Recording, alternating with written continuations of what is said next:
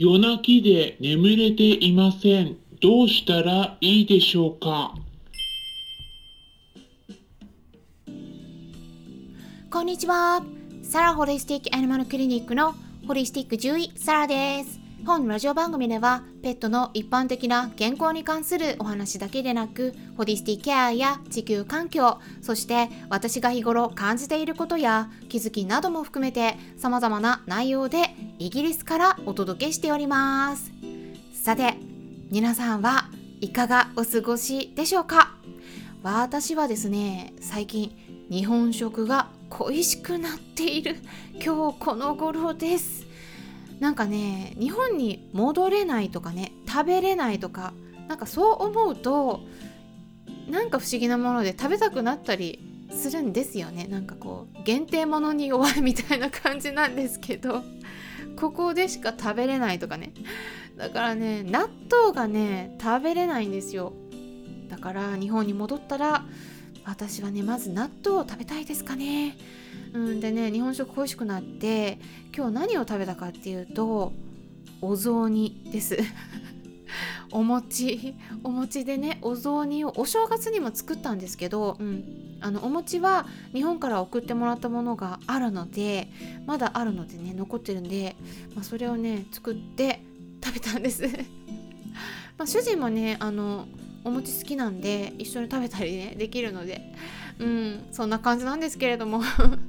ただフィッシュチップスもねあのイギリス料理も食べたりするんですけどね、うん、ぜひねあのロックダウンもう少しでね解除できるかどうかちょっとまあまだねわからないんだけれども多分夏くらいまでにはね解除できるんじゃないかっていう話も出てるので皆さんね是非いつかイギリスに来てみてくださいね。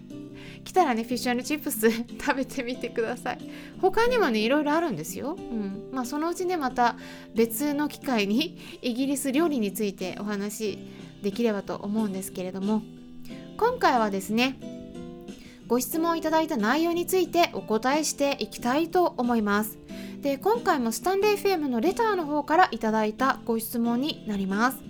で前回もねお伝えしたことなんですけれどもあのまあ、レターでもねメッセージでもご質問を受け付けているんですけれども、まあ、できたらね質問箱の方にご質問いただけると助かります。質問箱は概要欄のところにリンク先を載せてありますので、ね、これから質問してみたいと思われている方いらっしゃったら是非ねそちらの方をチェックしてみてください。うん、なんでかっていうとねあのラジオで回答してっても例えばね今日回答してもね1週間2週間3週間とか経過するとラジオ番組のね内容が結構奥に埋もれちゃうんですね。でそうすると同じようなお悩みを抱えている方がいてもちょっとそのねお悩みを見つけるのが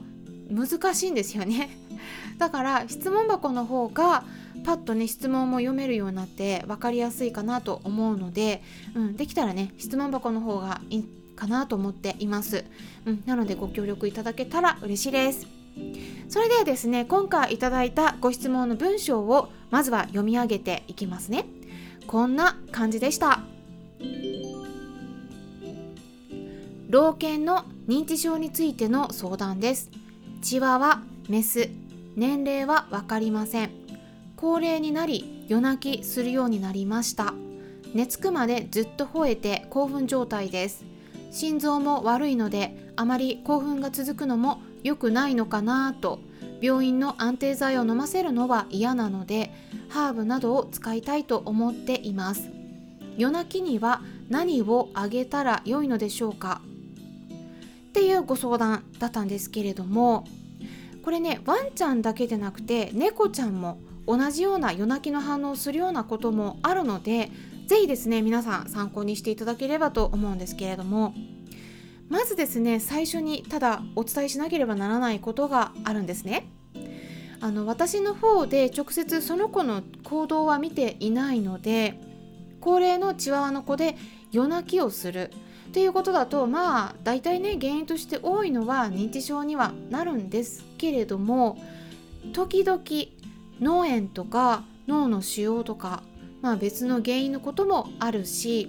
あとは痛みがあるとかね。なんかそういった別のことが関係していることもあってでそういうの痛みを訴えているとかね。あと要求吠えとかそういう別のこともあるのでまずはですねあのそういったまあ、要求吠えならねまだあの様子見てもいいんだけど病気の場合はねちょっとあんま様子見ない方がいい場合もあるので、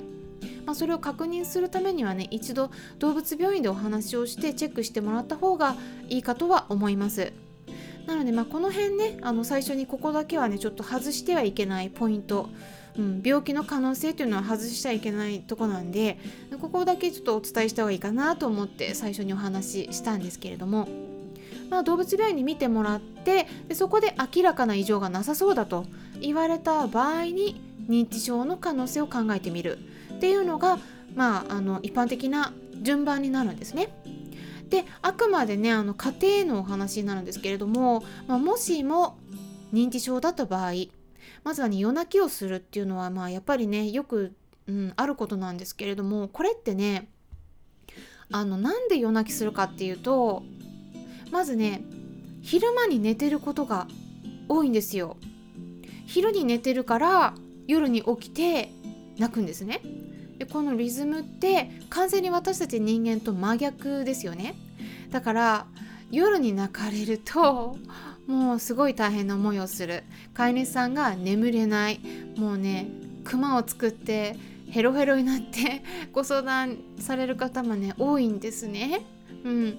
なのでまずはですねワンちゃんその子自身の規則正しいリズムを取り戻してあげるっていうことが非常に重要です。ここもね外さない方がいいポイントなんですね。だからハーブとかアロマとかサプリとかいろいろありますけれどもどれか一つに頼るんじゃなくていろんな方向から原因とか対策について考えていただくのが非常に重要になります。で規則正しいリズムを取り戻すためにはじゃあどうしたらいいかっていうとまあ心臓病があるっていうことなんですけれどもね心臓病でもあの初期の段階だったらまあ規則正しいこうねお散歩ってすごい重要なんですね。心臓病でもウォーキング程度のお散歩です。激しい興奮とか走らせるっていうのはねあのもちろんちょっと負担がかかりすぎる場合があるので注意はした方がいいんですけれども支障がなければ昼間はしっかりとお散歩に連れ出してあげた方がいいです。で体を動かすのが難しい場合でもあのカートにワンちゃんを入れた状態でもいいので、うん、それでもね体動かさなくてもお外の匂いを嗅ぎますね。ワンちゃんはね嗅覚が優れてるからそれだけでも脳に刺激がいい刺激がいくんです。はい。であとはあのあの日光の光をね浴びせるっていうのも非常に重要なんですね。でまあ、直接太陽を見るのは良くないんですけれども明るい場所で自然な光を目に入れるっていうことによって体のリズムが整いやすくなります。これはね人間でも動物でも同じなんですね。でそうやってお外に出すと結構ねあの運動しなくてもお外に帰ってきてからよく寝るようになったりもします。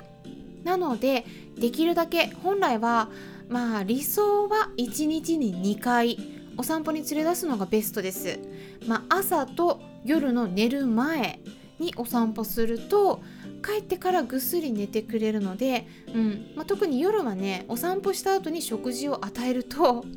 大体よく寝てくれます。ただね早く起きちゃう場合もありますけどね。あの症状がひどい場合は、症状が軽い場合はハーブとかそういうのねサプリとか何も使わなくても、うん、それだけで良くなることもあるんです。だから本当に重要なことです。うん、でただ症状が重い場合は あの1回寝てもね早く起きちゃったりするんですね。でなのでお散歩も重要だしそれに加えてハーブとかアロマとかを利用するっていう方法があります。まあ、もちろんあとホメオパティとか、うん、あとはあのサプリね。他のサプリとか、うん、あのフィッシュオイルとかそういったあのサプリとか使うのもすごくいいんですけれども。ただ今回ハーブのことをねお伝えしてみますと例えばねじゃあどういうのがいいかっていうと鎮静系のものですね。気持ちを落ち着かせるもの。具体的には例えばカモマイルとかあとパッションフラワーとかバレリアンとかあとはレモンバームとか、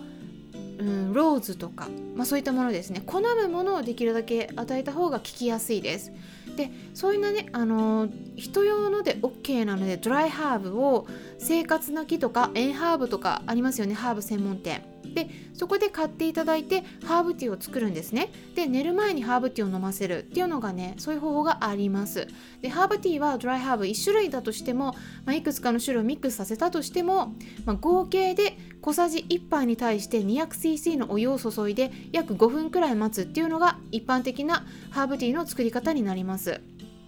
でそうやって普通に作っていただいてこした後に、まあ、作ったハーブ1に対してお水を2か3ぐらいの割合で薄めて与えるようにしてみてください。これワンちゃんでも猫ちゃんでも同じです。で例えば作ったハーブティー 50cc に対してお水を同じ量つまり 50cc 足したら1対1ですよね。そしたら2倍希釈になります。であとはハーブティー 50cc に対してお水を 100cc 足したら1対2になりますよね。でそれは3倍希釈になるんですね。まあ、そんな感じでどちらでもいいです。まあ、それで薄めていただければ OK です。まあ、初心者の場合はハーブティーがね、すごく与えやすいんじゃないかなと思うんですけれども、あとはミックスされたサプリとかチンキとかも検索したらね、いろいろ出てくるので、そういった鎮静系の気持ちを落ち着かせるような商品を試していただくのもありだと思います。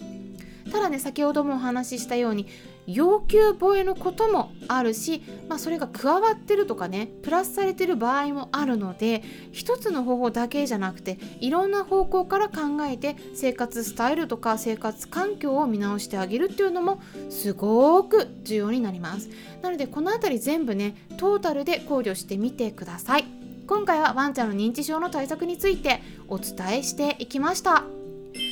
参考になったという方はよろしければいいねボタンのクリックとかフォローしていただけたら嬉しいです。それではまたお会いしましょう。ホリスティック獣医、サラでした。